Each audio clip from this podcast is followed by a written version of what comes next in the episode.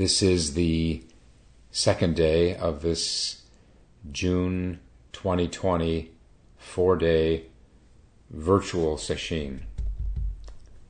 Or I think remote session is a better term for it. It feels real enough when you're sitting hours a day. we'll ret- return to our text from yesterday.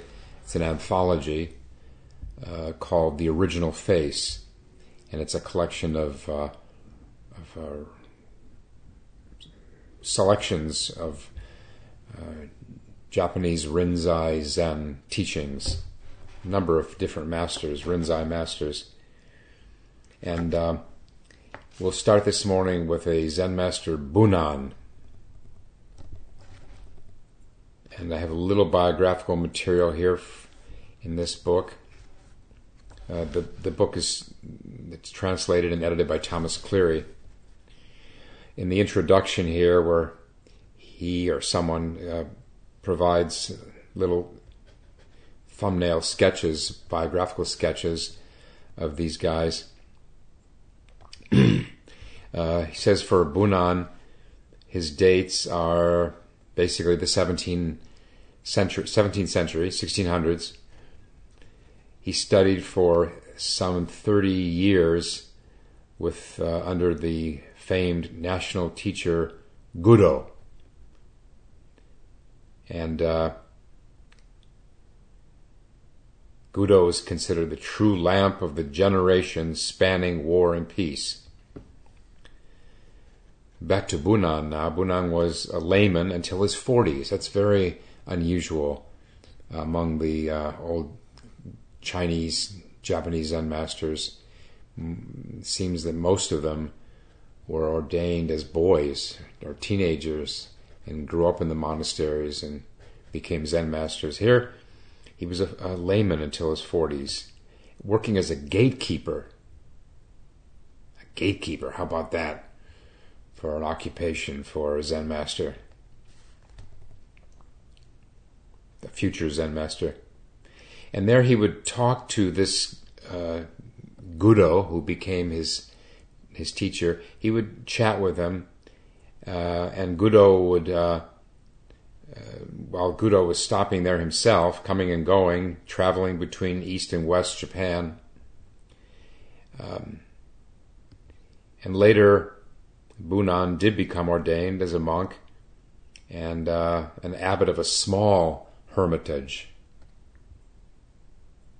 and he uh, says here that uh, he became the foremost of Gudo's 24 Dharma successors. Bunan had a few close disciples and a wide range of disciples and acquaintances. He left a great deal of inspiration and guidance in Japanese poetry and booklets in prose and verse says here that he was naturally austere. And he uh, led his group of monks with just a few simple rules. And here's what may be the most interesting it said that he couldn't even read the Chinese classic texts. So he seems to have been uh, uneducated.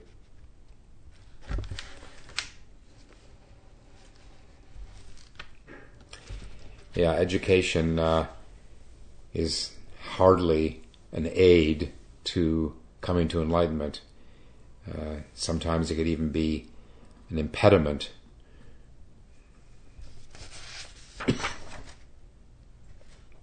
Some uh, very short selections here by Bunan.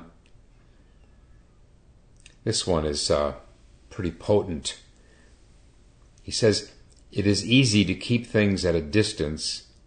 It is hard to be naturally beyond them.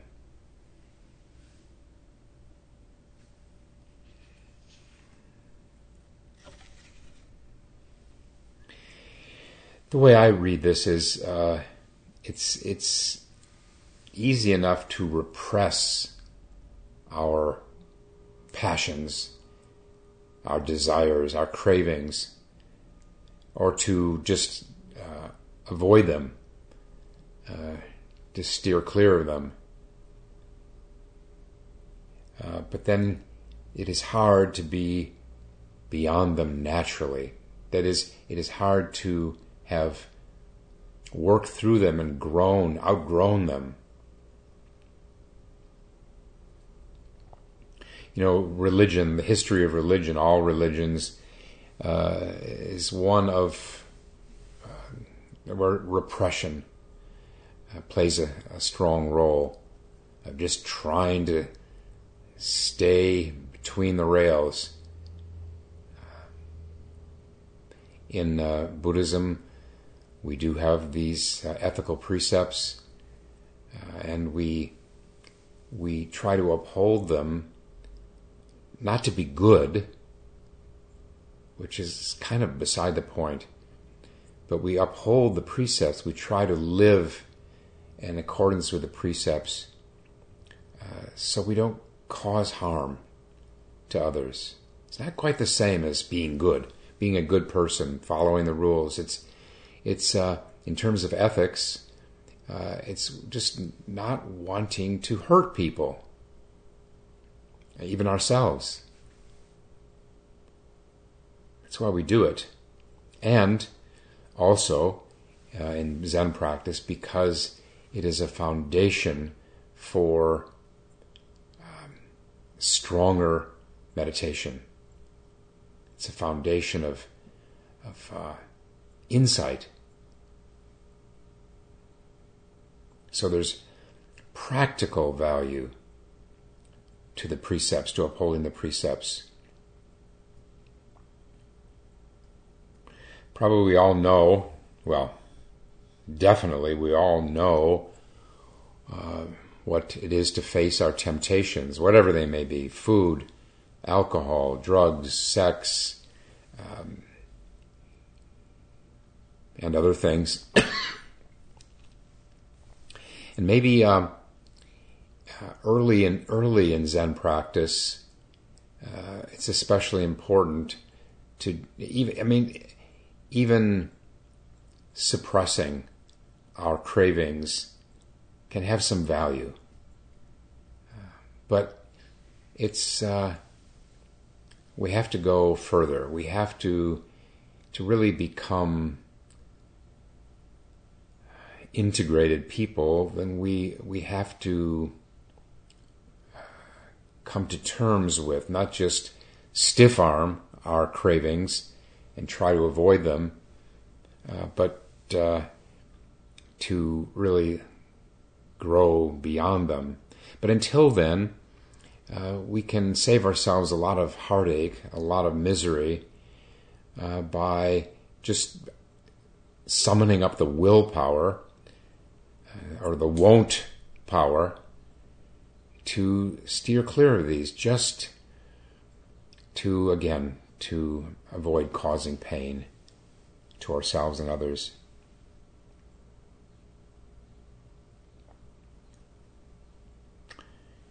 I think uh, there was a Raymond Chandler uh, novel um, where he he pointed to uh, the the traditional sort of limited religious way of of dealing with our uh, cravings. He said in one of his you know detective uh, stories, he said or the, the, the, the narrator says, it was a blonde. A blonde to make a bishop kick a hole in a stained glass window.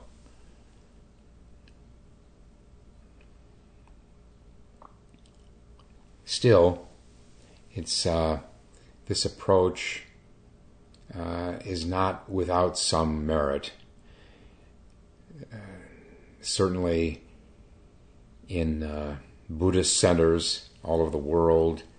Um, there's been a great deal of suffering caused by teachers who uh, imagined that they were beyond the precepts and uh, who left a, a trail of misery behind them.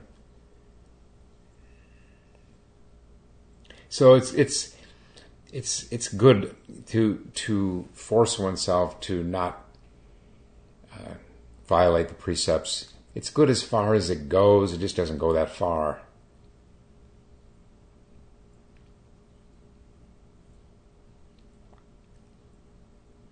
So in Zen practice, we do face our passions.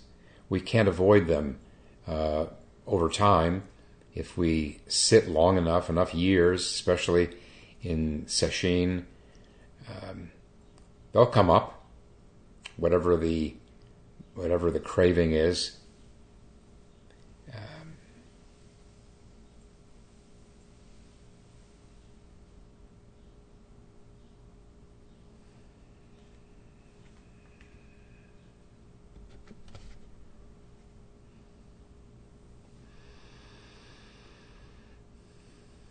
And then the next uh, little selection by Bunan is uh, not unrelated to the first one. He says, while deluded, one is used by this body. When enlightened, one uses this body. Well, we can uh, we can well understand the first part. While deluded, one is used by this body. Again, the cravings, the the blind passions for the usual, the usual ones, the uh, the usual suspects for food, sex, sleep, but also uh, we can understand uh, the the, the, the way the, the body gets the better of us in terms of uh, our anxiety or fear.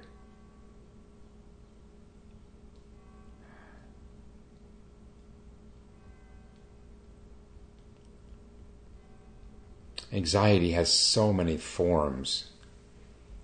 Uh, to be to be human, probably you could say, is to have anxiety at some level uh, maybe until full enlightenment.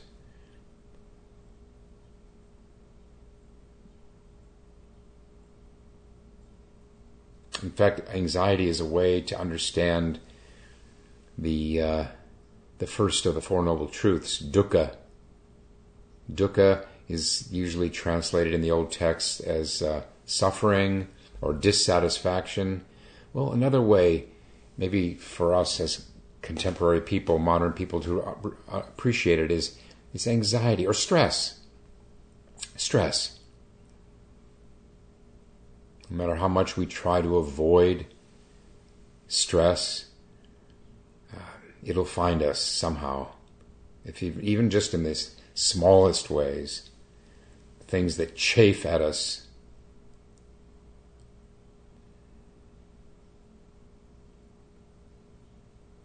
anxiety, fear. Who is free of fear? Always, in all circumstances.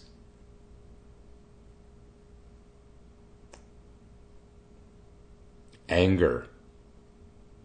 It's another way the body can get the better of us. It just comes unbidden. Something provokes us, someone provokes us. There it is and anger always is uh, starts in the body. It's a physical, it's a physiological reaction to a feeling of something as a stress.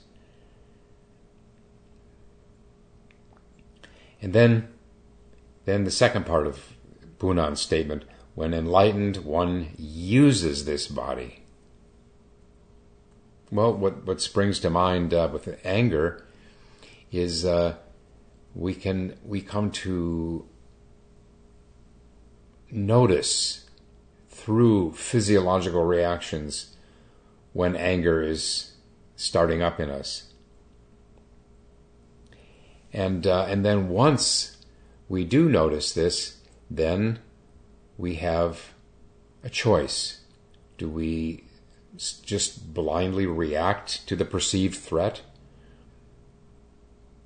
Or can we find a little bit of daylight between the stimulus and the reaction. A little space there. It doesn't take much. Half a second. Uh, I think I read somewhere a third of a second where we can just get a little distance and then in that distance is some freedom. That detachment. The detachment comes from noticing, being able to step back and notice that you're starting to get angry. And then there's a choice, there's a little bit of freedom. Are we just going to react to the person or the situation? Or can we maintain a little bit of detachment and see the bigger picture? Okay, I'm getting angry here. I'm getting angry here. I've got some choice.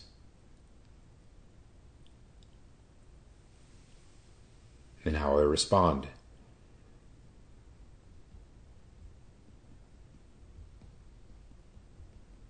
Another way that the body can, we can be uh, used by the body in a, in a problematic way is uh, through moods, swings of mood like depression. Uh, depression and elation, they're just two sides of one coin. We come to notice it as it's coming on. We become familiar with it. It's all it's all in the noticing. Noticing things. Awareness. And then we can remind ourselves that uh, it will pass. All emotional states pass. All mind states pass. Thoughts pass. What doesn't pass? What is there that could possibly not move on out? And this can help to be to remind oneself, all right, this is a dark state I'm in now. Ugh, I feel so terrible. When is this ever going to end? What, wait, yes, it will end. Of course, it's very hard when you're in that state. In the case of, of depression, it's very hard to get any distance from it. It seems so real. So very real. And it is. And in a way, it's real. There's the feeling of, of uh, darkness, of discouragement, of despair. That is real in its own way.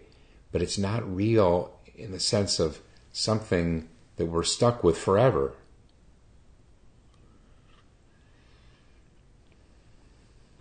In Sesshin, uh, we move through these states more swiftly uh, than outside Sesshin.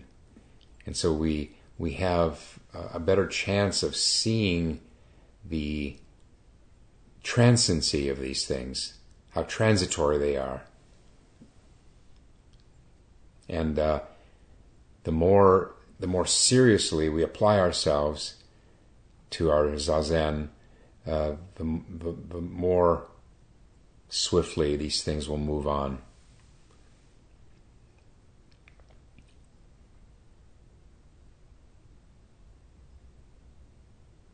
Uh, here's another one. Bunan was asked about the supreme vehicle.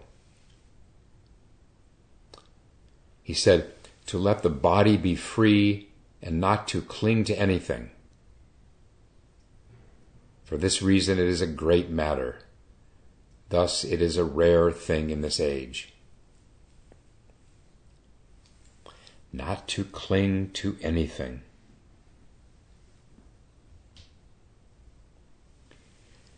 There are different ways to sum up what Zen practice is. Um, and this is one not clinging to any state of mind or body mind, any body mind state not clinging. What does cling mean? It means to think about oneself having it. Or somehow to be bound to the state by thoughts.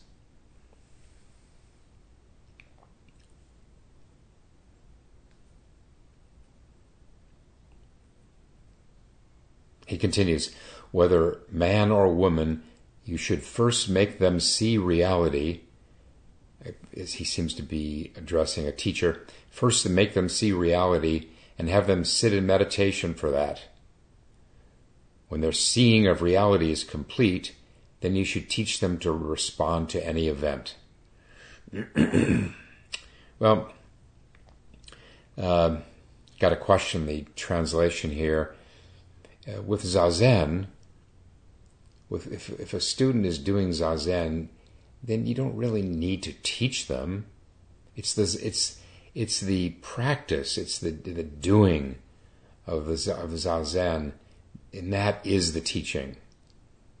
That's the teaching. It's not, it's not instruction. Uh, maybe sometimes it can be.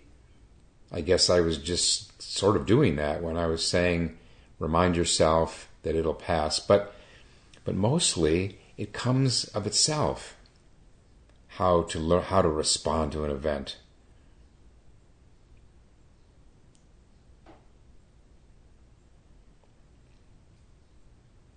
But first, he said, first, have them see reality. In other words, awaken. Awaken to your true nature and have them sit in meditation for that. Well, that's the ultimate promise of Zazen is seeing through this world of form and appearances.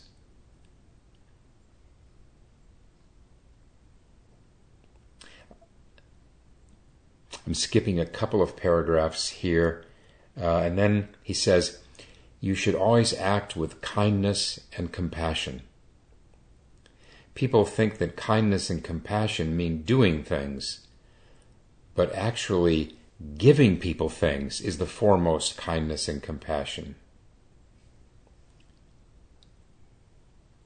Giving people things is the foremost kindness and compassion. And by that, he just certainly doesn't mean just giving people material things, although that there's a place for that. If someone is in uh, hungry or and otherwise just in need of the most basic survival things, then that, that is compassion, giving them things.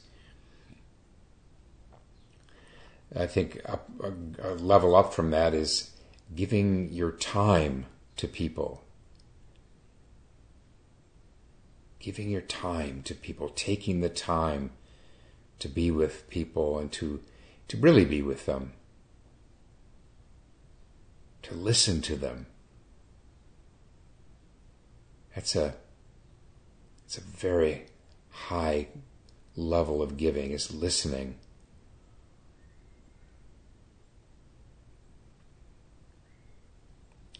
But the ultimate giving, without a doubt, the ultimate giving is Zazen itself. That is giving to the universe, giving to all beings equally. In Zazen, giving really means giving up our thoughts. Giving up is the highest giving. And giving up thoughts is the highest kind of giving up.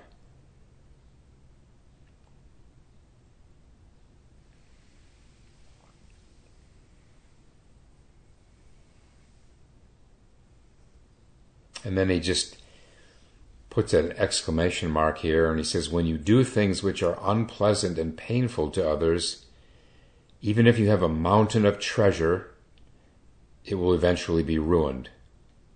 There is no doubt about this. He could be meaning a mountain of, of uh, literal treasure, even if you're enormously affluent. If you do things which are unpleasant and painful to others, it'll eventually be ruined. Well, I suppose this is what a lot of people hope for uh, when they see uh, evil, rich people. Is that they'll get their due. Well, having faith in causation, karma, uh, is just that. That even if in this lifetime they die with all their treasure, if they're causing suffering to people, then it's just a matter of time before it catches up to them. The name Jeffrey Epstein springs to mind.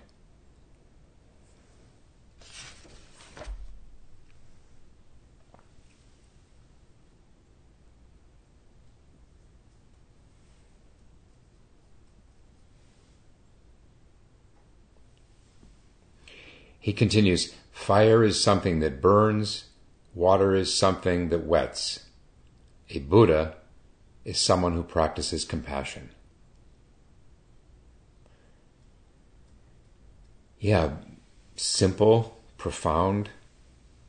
A Buddha means an enlightened person. If, a, if an enlightened person does not practice compassion, then they're not enlightened. The two go together. A traditional Buddhist altar from India or China would have at the center, the throne at the center would have the Buddha. Uh, and then on one side was Manjusri, the Bodhisattva of wisdom.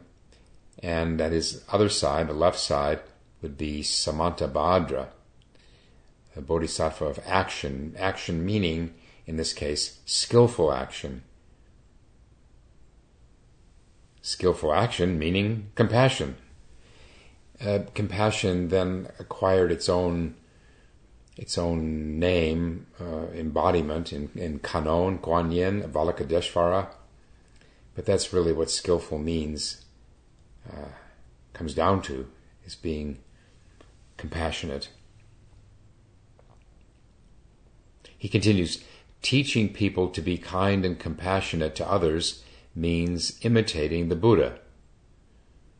If you just practice compassion, you will certainly become good. This is a even even he was he's suggesting even if one is not a thoroughly pure, truly compassionate person, uh, right down to the marrow of your bones, still practicing it will enable you to become, to grow into it.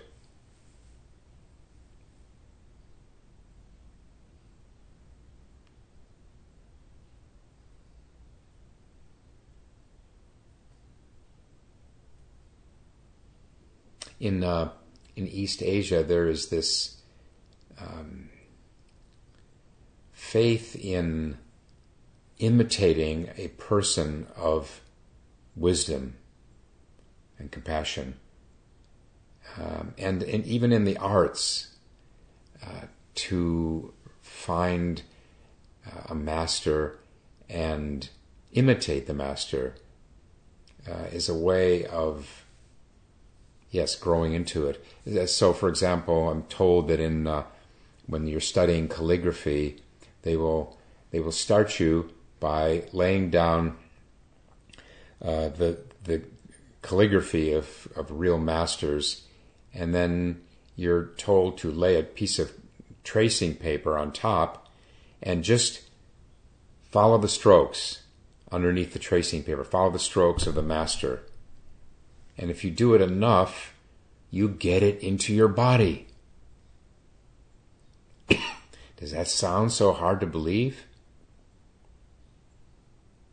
In our in our Western culture, we're more apt to say, "Oh, why imitate anyone? Be be yourself," whatever that means. Just be yourself. Be an individual. Do it your way. Well, that's one way, but this other way um, to model oneself after someone is a way to grow into into that that quality, that value.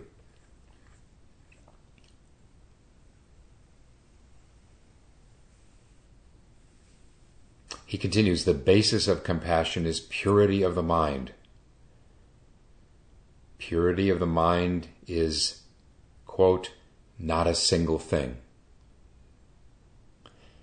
Not a single thing means nothing at all.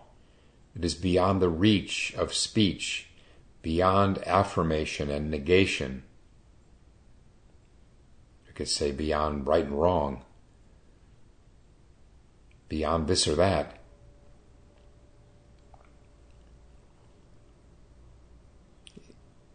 if there is any affirmation or negation in your heart, your heart will be obstructed by that affirmation and negation.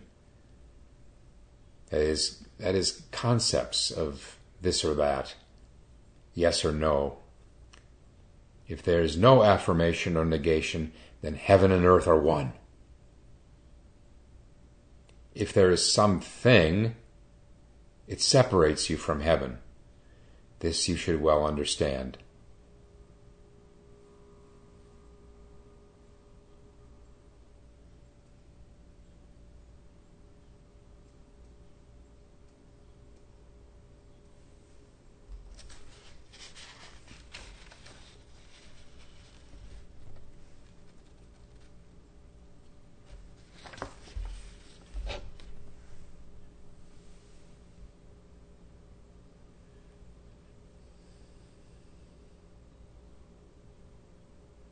He continues, Since you will surely eventually die, you should set your mind diligently on the way of enlightenment.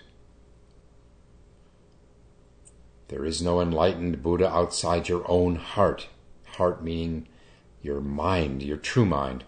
Always keep a pure and clean mind and heart. When thoughts of your own body come up, as long as such thoughts are always there, this life lasts but a little while, and you will fall into a hell and suffer forever and ever. But even leaving that aside, in this life you will suffer in many ways. That is, so long uh, as um, we're plagued by um, harmful thoughts. That's in Buddhism. That's hell. Is one's own mind potentially one's own mind. It's not some place you go to and stay in for all eternity. We create our hells. We create our hells in our interpersonal relationships in all kinds of ways.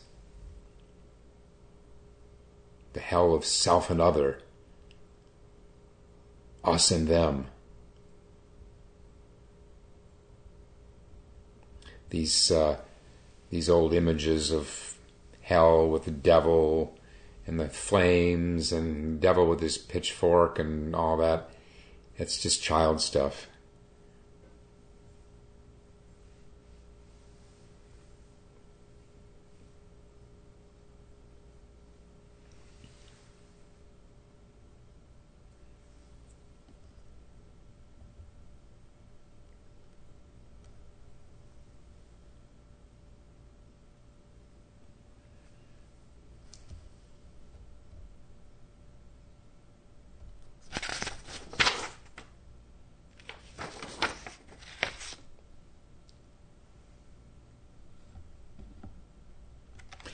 All right. Uh, I think we've, we've, this is long enough. We'll stop now and recite the four vows.